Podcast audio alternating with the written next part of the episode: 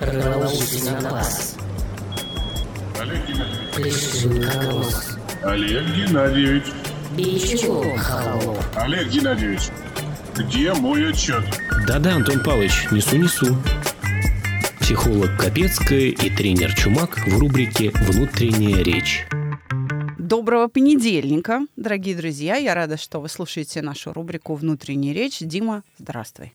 Привет, привет. Привет, Александра. Я думаю, что мы достаточно познакомили людей с тобой. Кстати, интервью — это такой в некотором роде новый формат. Мы так подробно с гостями и с нашими соведущими не знакомили еще слушателей. Поэтому давай перейдем, так сказать, к мясу, к ядру наших разговоров еще плотнее, чем в предыдущем выпуске. Означает ли это, что я болтун? И слишком много говорил в прошлый раз. Это означает, что мы с тобой на пару артисты разговорного жанра. Окей. Просто у меня еще есть что рассказать. Я припас по итогам нашего прошлого разговора. У меня есть уже кейс готовый. Я тебе помогу.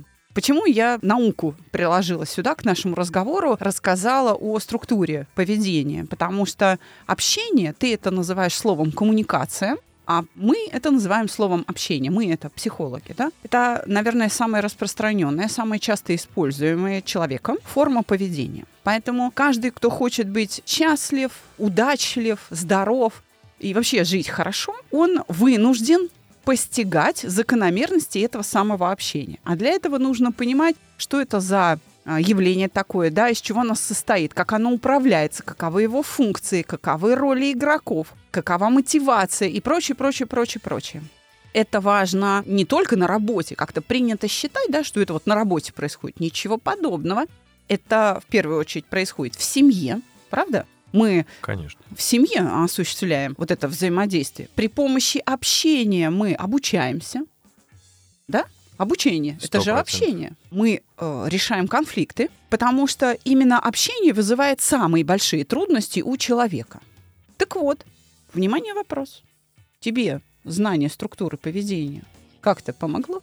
Имеешь ли ты в виду ту структуру из шести этапов, Да. где... Да, сейчас расскажу. Чуть раньше я бы даже начал общение не только в семье. Общение начинается самим собой, наверное, в первую очередь. И там происходит первый сбой в общении с самим собой. Да, мы в прошлый раз вот говорили с тобой о структуре процесса принятия решения, когда идет вот шесть этапов, да, ориентировка, а, Цель, постановка цели, дальше программа, программа, ну или варианты, да, Да. варианты решения, дальше четвертый, собственно, принятие решения, решение, само поведение. действие Да, и и- шестой обратная связь. да. Так вот, я начал, назовем это фреймом. Ну, слово из IT. Я много сейчас общаюсь с IT. Я когда начал примерять этот фрейм на разные ситуации ретроспективно, понял, что интуитивно, в общем, я действую так, и я понял, на каком моменте я застреваю. Что вот какой пункт мне нужно усилить, и на каком моменте я застреваю, и когда застреваю. А был случай, когда я не застрял, я проанализировал, думаю, ух ты, у меня получилось. В общем, я ехал на машине. И так случилось, что там до поворота оставалось 30 метров, я чуть-чуть его прозевал, не мчался, но на достаточно большой скорости, и мне нужно было принять решение, что делать дальше.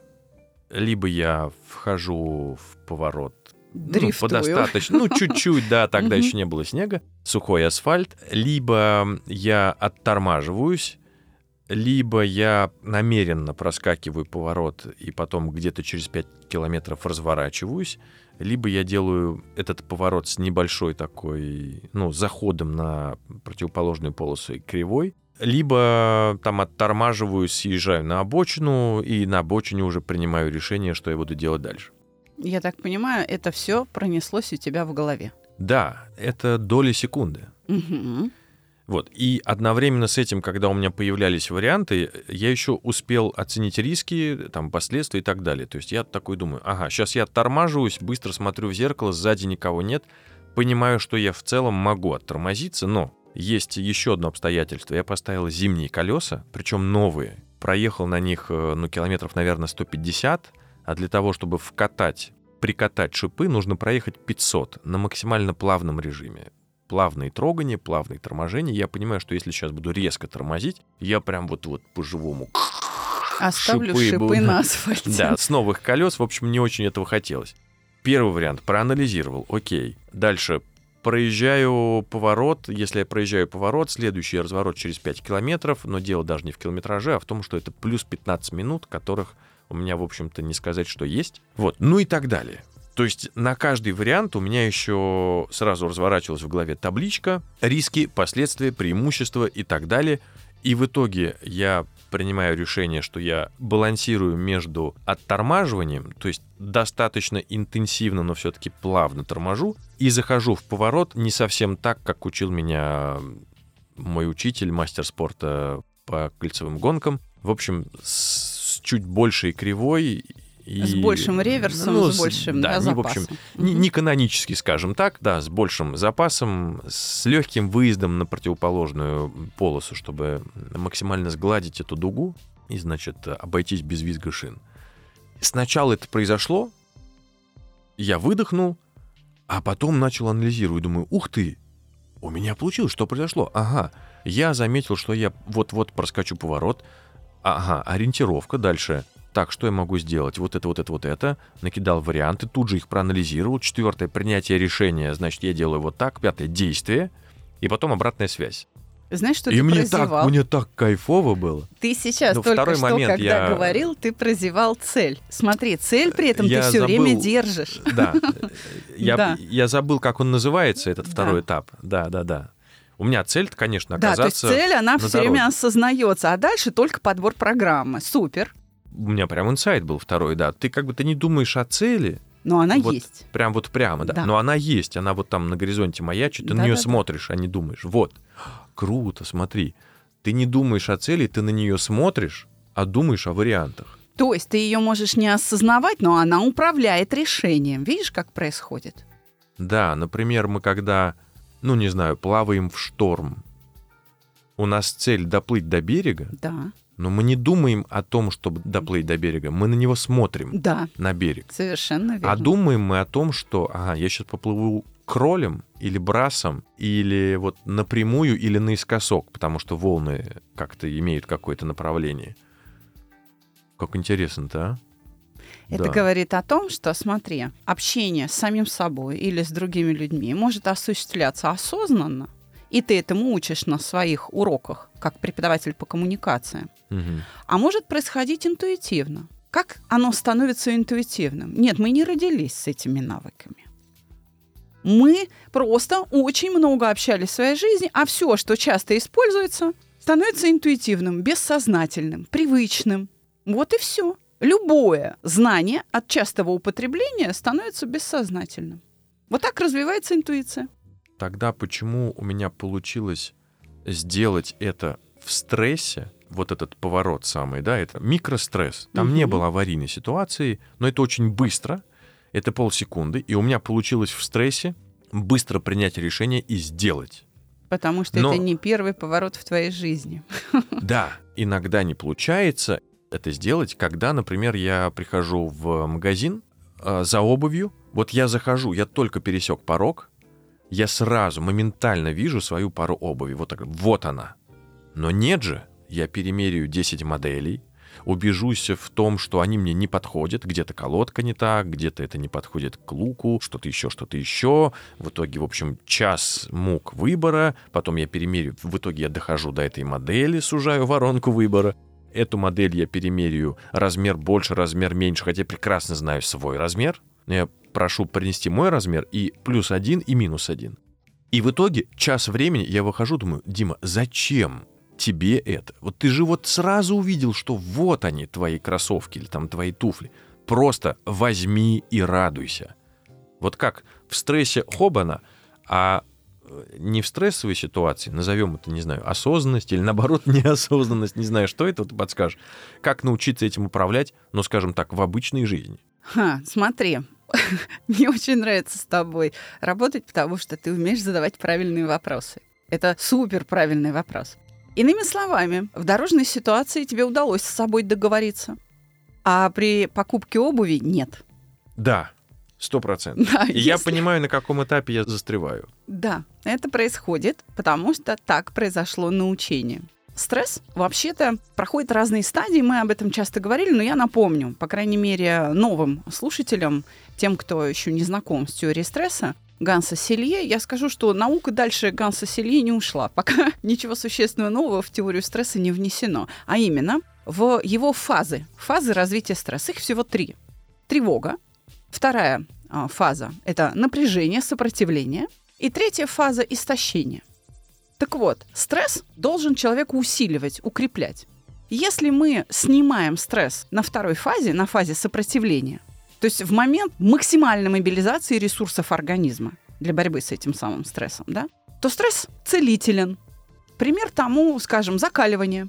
Если тебя кинуть в прорубь на несколько секунд, вытащить оттуда, как раз в тот момент, когда из надпочечников был вброс иммунных тел, да, у тебя внутри кровь закипает, тебя оттуда вынимают из этой проруби, растирают насухо быстро, то происходит эффект закаливания. И тогда ты можешь увеличивать время пребывания в холодной воде. Постепенно. Да, постепенно увеличивать, потому что стресс прерывается на этапе сопротивления, когда организм мобилизован. Вот это то, что с тобой произошло на дороге при вхождении в поворот. То есть смотри, за счет высокой скорости движения автомобиля ты, так сказать, не успел войти в фазу истощения. Ты проехал, Максимально да, и выдохнул, да. Ага. А когда ты приходишь за обувью, ты не ограничен во времени. Знаешь, что ты А. можешь э, сделать в качестве эксперимента? Таймер поставить. Даже не так, да.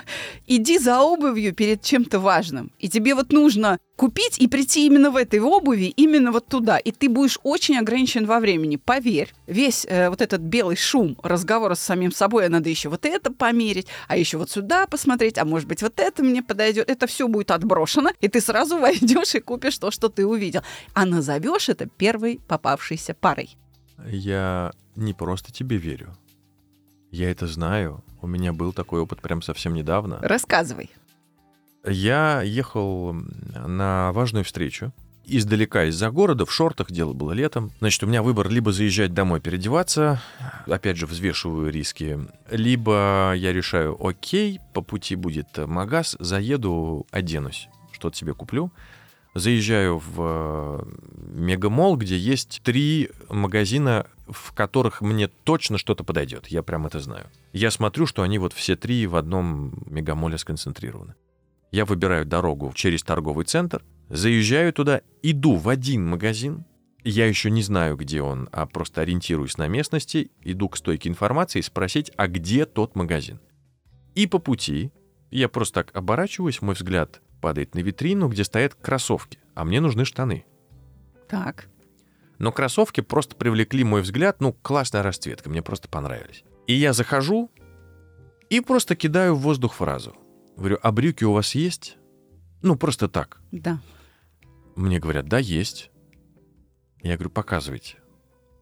Мне дают брюки, я меряю идеально. Я такой, «Хм, окей. И такой спрашиваю, а рубашки тоже есть? Она говорит, да. И я такой высовываюсь из гардеробной, смотрю рубашки, говорю, о, вот она, дайте-ка мне ее. Ну, Да. сразу вижу, я очень быстро подбираю комплекты, капсулы. Говорю, так, вот эта рубашка, дайте мне ее. Мне дают рубашку, я мерю, все, села, идеально, просто вот красавчик, иди навстречу. Но нет же, тут началось. Подожди, ну ты же шел в другой магазин. У тебя есть э, запланированный бюджет, ты знаешь, что там ты... И я такой, так, погоди. И вот тут начался как раз договор с самим собой. Я говорю, погоди, сначала так мягенько. Я говорю, ну давай так, у тебя уже есть готовый комплект, план Б, и если что, мы с тобой знаем, что мы вот возвращаемся, просто берем отсюда, одеваемся и все, и сразу навстречу. Давай сходим вот туда, куда мы шли, и посмотрим, вдруг там еще что-то есть. И я, значит, отвечаю этому своему персонажу, я говорю, нет, погоди. Во-первых, мы уже пришли. Во-вторых, мы сейчас пойдем туда, не знаю куда. Это еще плюс время. Плюс не факт, что там есть. А если есть, то нету, может быть, размера или что-то еще. В общем, это время. Он говорит, ну подожди, это же X3 от того бюджета, который ты закладывал. Ну, реально X3. Я такой, ну и что? Ну и что? Все, вот ты видишь готовый комплект. Все, просто бери и пошел дальше. И ты знаешь, у меня получилось. Получилось договориться с самим да, собой. вот, ну вот с этим, да, персонажем, ну, самим собой, да. Я себе сказал простую фразу, я как бы понял вот этот крючок. Окей, я могу себе это позволить. Смотри, как хорошо. Подошел к кассе, заплатил и ушел довольный. Более того, это был первый раз в моей жизни, когда я вышел в обновке прямо из магазина. Такого не было никогда. Самое Обычно, главное. обычно я покупаю вещь, и знаешь, мама это называет, она должна отвисеться. То есть мне нужно как бы вот морально приготовиться, что вот там, не знаю, в следующую пятницу я надену вот эту красивую рубашку, там первый раз. И я когда ходил в школу в обновке, мне было очень стрёмно. Я очень э, стеснялся надевать обновки, но это были времена, когда обновок в целом было мало, и когда у кого-то что-то появляется, сразу это внимание всего класса, и я такой, ну, в общем, вот, возможно, это оттуда. А тут я, короче, надел, все, тебе навстречу, у тебя цена вопроса гораздо выше, чем стоимость одежды, которую ты купил. Все, come on, просто иди. И вот получилось. Но видишь, два обстоятельства. Первое, я себе сказал, я могу себе это позволить. Второе, цена ошибки. Мгм. Ну и ограниченность во времени, как правильно ты сказал. Это был как бы нереальный таймер, но таймер у меня в голове, когда я понимал, что вот за полчаса ты должен выйти из магазина. Ну, вышел через 20 минут. Самое главное в этом удовольствие. Самое главное... Да, я кайфанул. Я Вот. кайфанул. А ты продолжаешь носить этот комплект? Да, конечно. Вот. Мне нравится. Смотри, теперь количество таких эпизодов... Я даже себя жизни- останавливаю иногда, чтобы его не надеть. Думаю, ну надень же что-нибудь другое.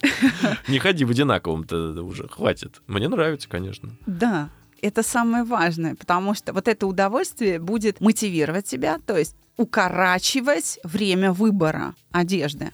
Вот этот опыт, который осознается тобой, ты прям осмысливаешь его, ты можешь его разложить в деталях, еще раз пережить, еще раз испытать это приятное чувство. Оно будет тебя тренировать. Этот опыт будет менять твое поведение в магазинах во время покупки.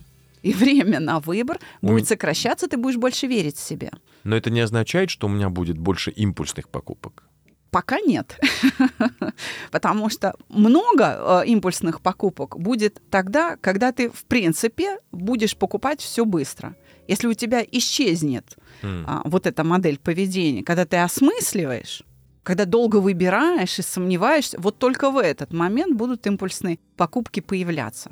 Таким образом, смотри, нельзя полностью избавляться от каких-то моделей поведения, которые вот сейчас, в данный момент, причиняют тебе дискомфорт. Это не значит, что они вредны.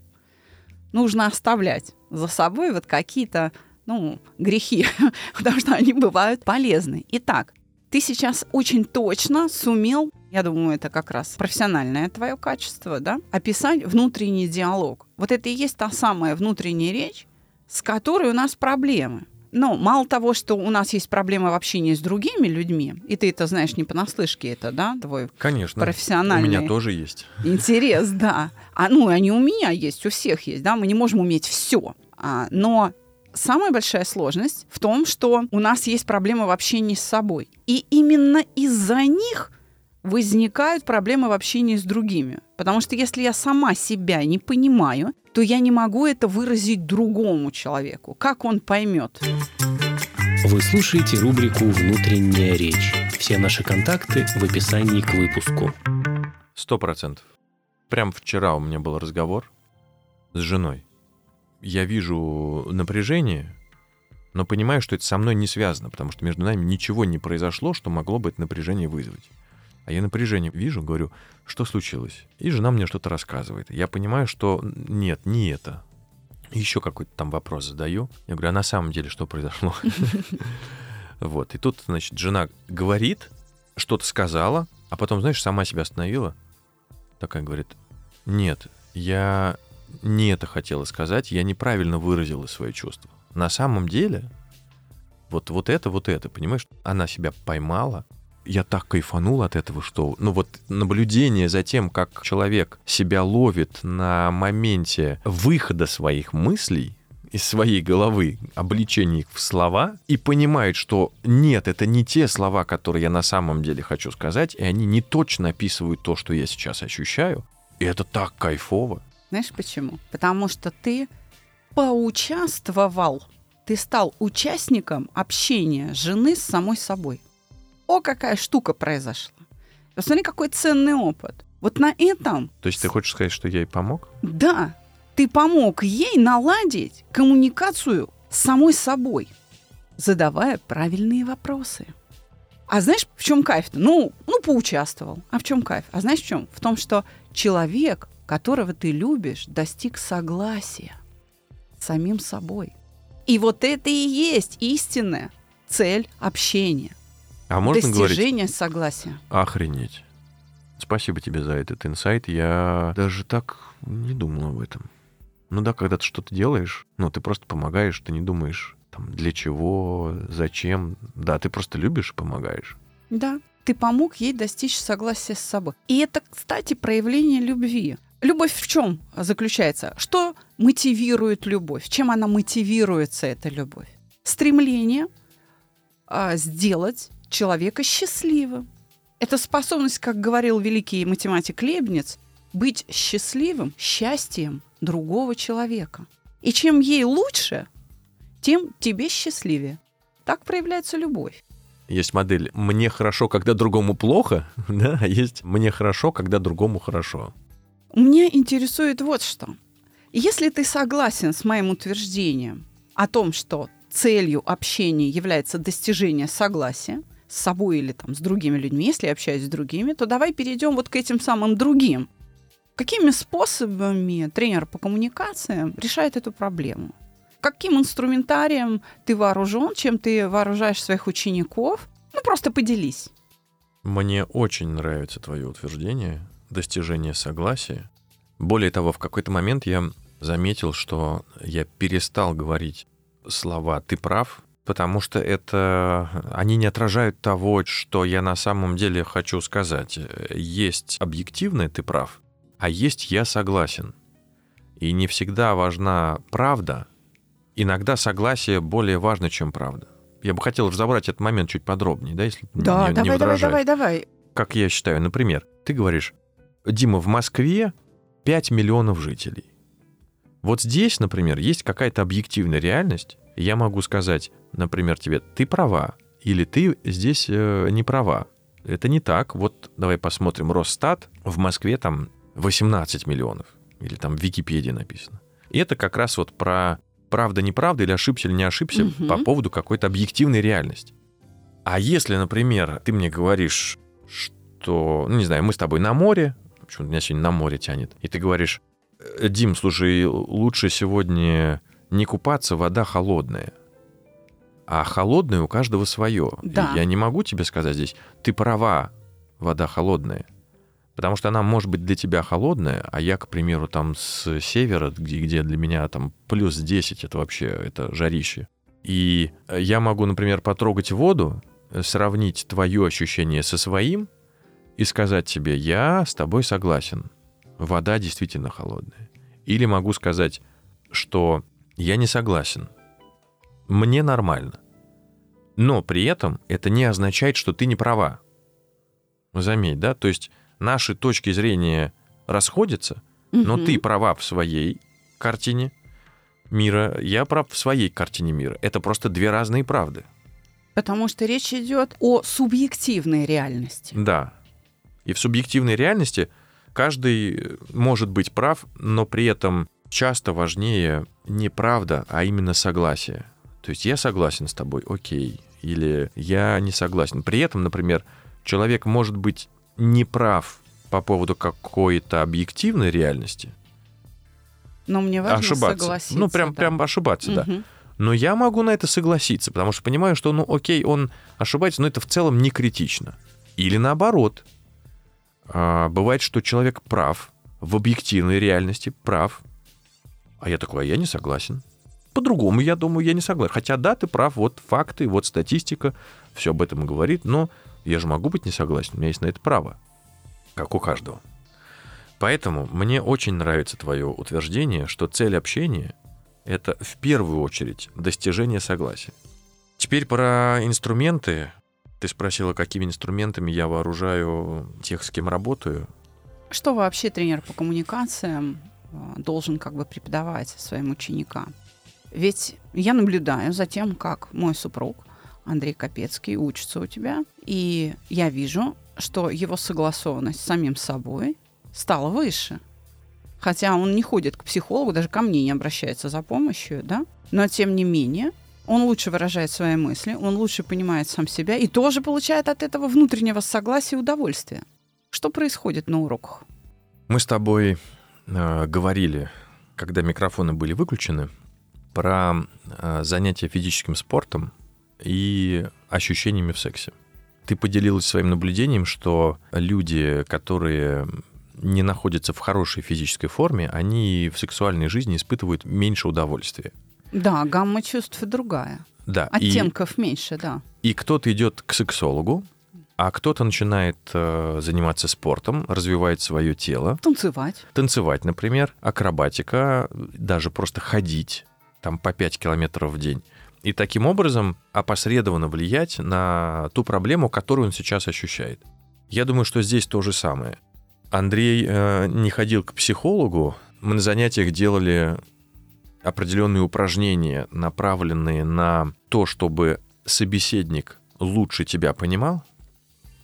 В том числе это и вопросы, да, когда я вижу, что или слышу, что это сейчас не то, что человек на самом деле хочет сказать, я понимаю, что он хочет сказать, и помогаю ему сформулировать его мысль.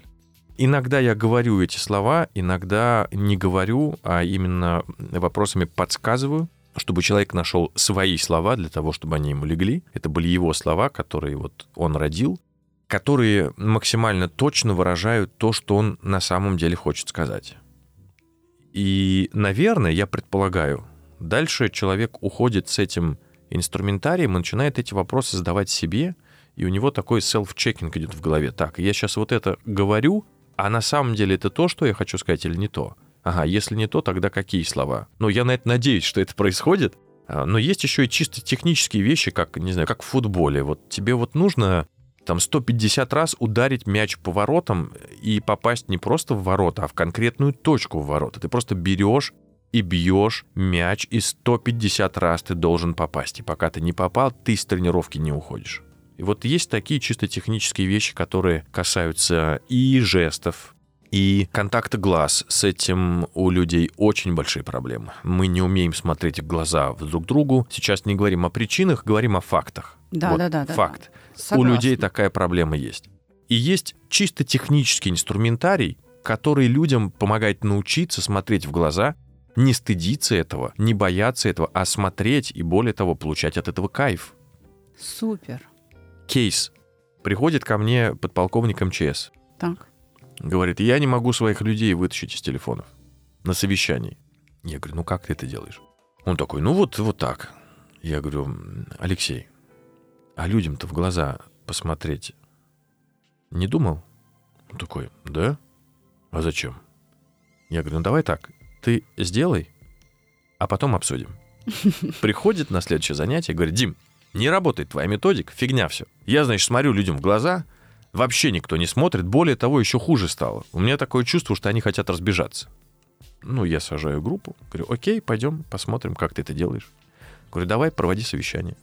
Он такой, в смысле? Я говорю, ну вот, все, мы твои сослуживцы, проводи совещание. Значит, говорит, так, товарищи офицеры, знаешь, разнарядка на сегодня. Ну и начинает и смотрит, знаешь, вот так вот из-под лобья, грозный такой взгляд, который транслирует. И группа прям реально вся отводит глаза, закапывается кто в тетрадку, кто в блокнот, кто реально достает телефон. Я говорю, вот смотри, что сейчас происходит. Он говорит, да-да-да-да, вот так у меня и происходит на собраниях. Я говорю, вот это же незнакомые тебе люди. И реакция та же самая. Значит, ты что-то делаешь не так, значит, нужно что-то изменить в твоем поведении, а не вытаскивать людей из телефонов. Раздай людям свое внимание. Смотри, что ты делаешь. У тебя взгляд из-под лобья. Повтори еще раз эту фразу. Это сейчас самое ценное в нашем выпуске подкаста. Раздай. Раздай людям свое внимание. Вы слышали? И он говорит, так я раздаю. Я говорю, ну ты же видишь, как ты это делаешь. Ты думаешь, что ты раздаешь, а на том конце это воспринимается как агрессия. Я вам сейчас надеру одно Да, да, место, да. сейчас я вам раздам люлей. И все, люди пугаются. Ну, да что делать? Ну, я маленькие телесные манипуляции с ним делаю. Там, Расслабил аса- его, да, да? расслабил, потом э, осаночку, но осаночку не такую, что вот постойка смирно, да, как у Да-да-да. военных. Ну, человек в погонах, все-таки МЧС. Такой легкий тонус и взгляд за горизонт. Такой Александр Македонский. Вот Александр Македонский, взгляд за горизонт, такой завоеватель, который расслаблен при этом в тонусе. То есть снисходителен к аудитории.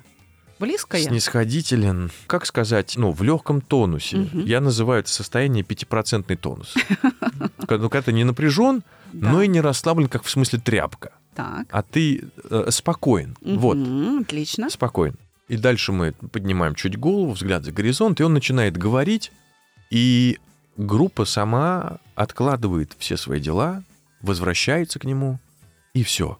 И происходит магия. Я говорю, смотри, вот ты сам только что это сделал.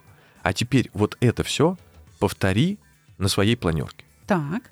Следующее занятие.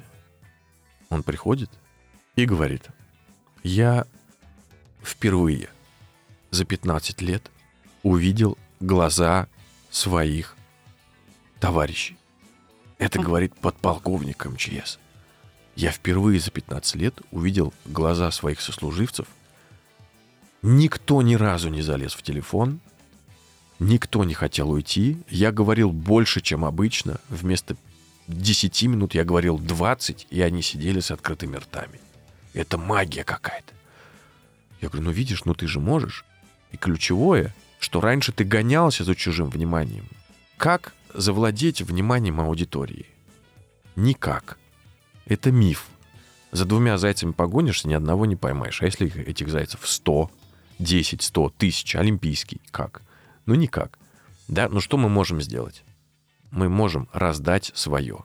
Вот когда мы свое внимание начинаем раздавать, тогда шанс того, что нам обратно тоже что-то прилетит, он повышается. Это на уровне концепции. А дальше есть конкретный инструментарий, каким образом это внимание раздавать. Глаза, жесты, поза, чисто технические вещи. Вот есть концепт и есть стратегия и тактика. Да? Есть концепт и есть инструментарий, который помогает этот концепт запустить и выполнить. Я предлагаю как раз об управлении вниманием поговорить в следующем выпуске, если ты не против. Да, давай. Потому что общение, коммуникация — это всегда, и мы с тобой это говорили в предыдущем выпуске, целенаправленное действие, целенаправленное поведение. И, как мы сейчас поняли в сегодняшнем эпизоде, целью всегда является достижение согласия. И твоя история про полковника в погонах очень трогательная, просто невероятно трогательная. Э, Есть ощущение, что этот человек пережил какой-то катарсис свой. И с этого момента он уже никогда не будет другим. Дорогие друзья, мы вернемся к вам в следующий понедельник. Дима, как ты? Со мной? Да, я два раза э, уже всплакнул. Э, Спасибо тебе за инсайты, за то, что вытаскиваешь такие штуки из моей головы, о которых иногда сам не всегда думаю, тоже мне сформулировал мысль. В общем, спасибо э, тебе за эту передачу. Да, до встречи в следующем выпуске. До свидания. Пока. Как работает внутренняя речь? Слушайте каждый понедельник психолога Капецкую и тренера Чумака.